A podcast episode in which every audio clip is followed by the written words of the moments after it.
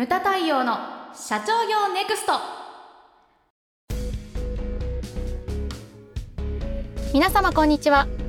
ムタ太陽の社長業ネクスト。番組ナビゲーターの奥脇彩です。太陽さんよろしくお願いします。はいよろしくお願いします。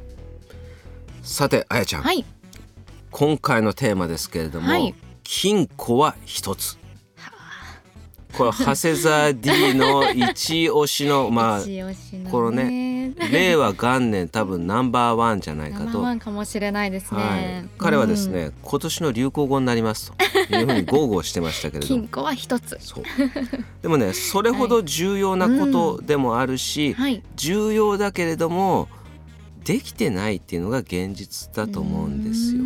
いや社長は分かってんですよ。はい。でもその例えば100人いるねはいはい。社員さんが100人いる会社で100人が分かってるかって言ったら絶対分かってない人いますからそうでねすよね。それほどうん。徹底できてないことだと思うんですよ。はい。この間ですねあのある会社の発表会に行ってきたんですよ。はい。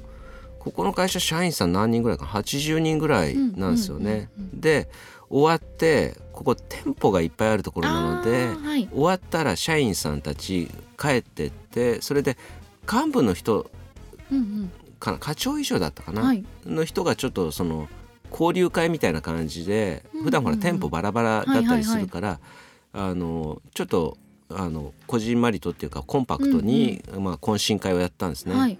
でそこでですね来賓の人たち、まあ、無門塾の OB の人たち、はいはい。同期の人たちが10人ぐらい参加したのかな。うんうんで面白いこ面白い試みやってて、何ですか？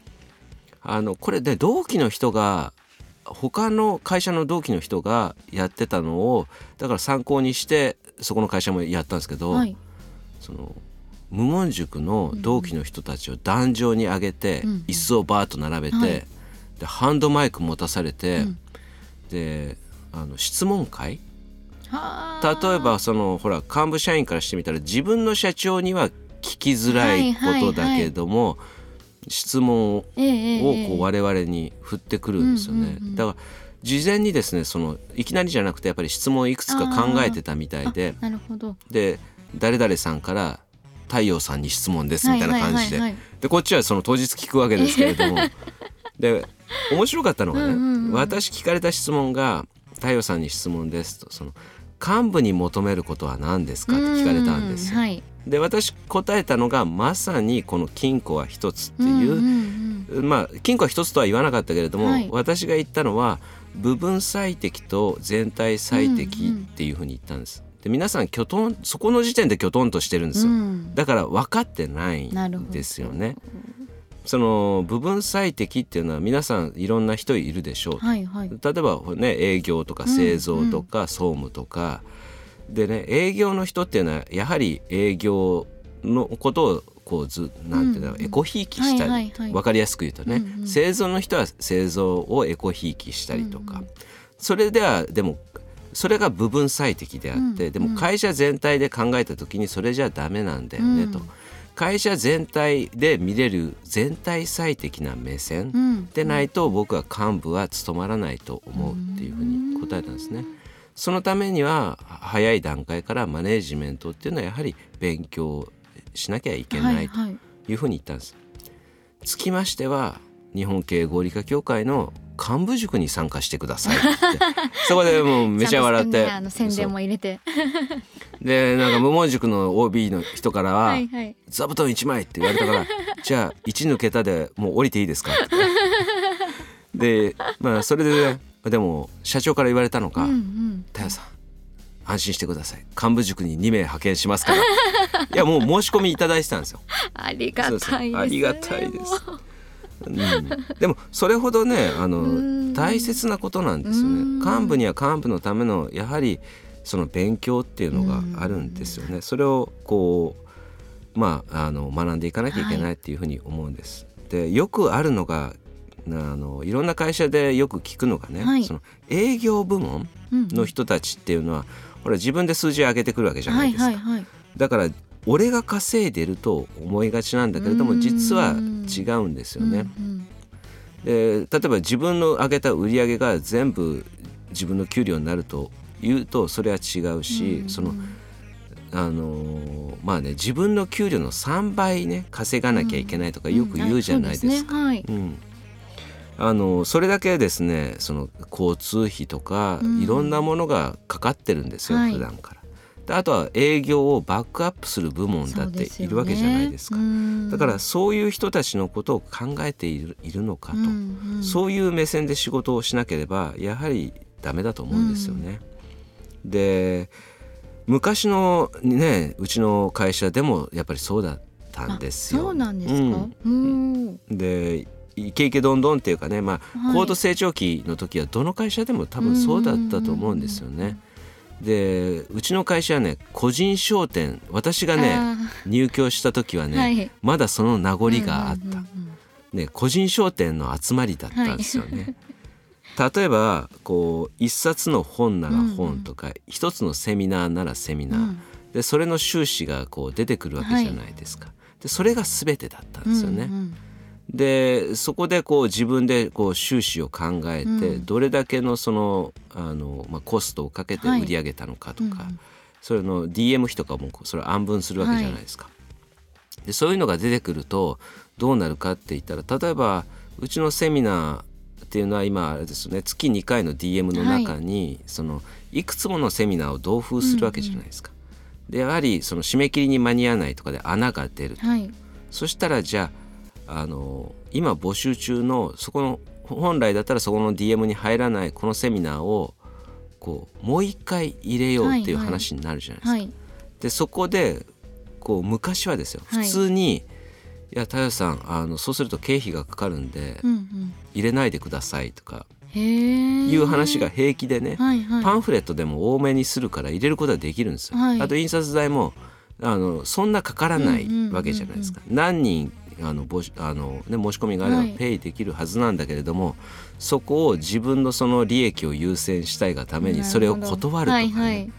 そういうようなところがあったんですう。んでもね昔の人は私が入居する前の人はまだそれを言うんですよね。頭がそうなっちゃってるんですよはいはいはい。前にも言ったけれどもだからほら正しい正しくないとか言ったじゃないですか、うんうんはいはい。でそのああれがすみすり込まれてるわけですよね。それが正しいとこう思ってた時代っていうのもあると。でもそれは違うよというふうなことが我々はこう言い続けてるわけですよね。はい。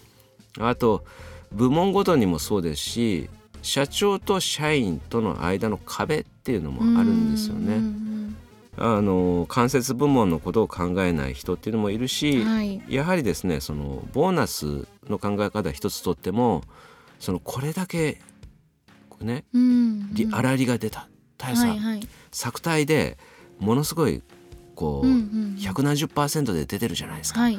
これはボーナスものすごいアップですねってうんうん。いうふうにやはり平気で言う、ねうんうんうん。社員さんも中にはいるんですよね。はい。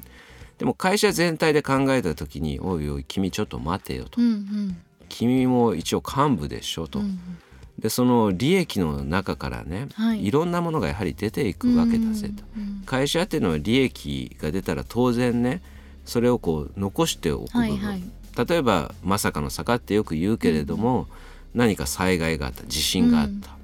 セミナーに出てこれなええ。いお客様が、はい。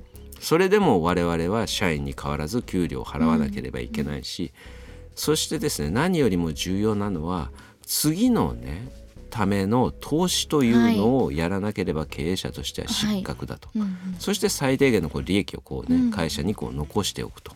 それをこう考えていくのがこうマネージメントだと、うん。はいだからその幹部にはそれをこうね考えるだけの力っていうのがこううん必要だぜっていうふうにこう言ったんですね。はいうん、あとね事業発展計画発表会いろんな会社行ってこうこう思うのがですね、はい新規開拓っていうのがなかなか進まないそうですね。これなぜ進まないのかって言ったらですね、はい。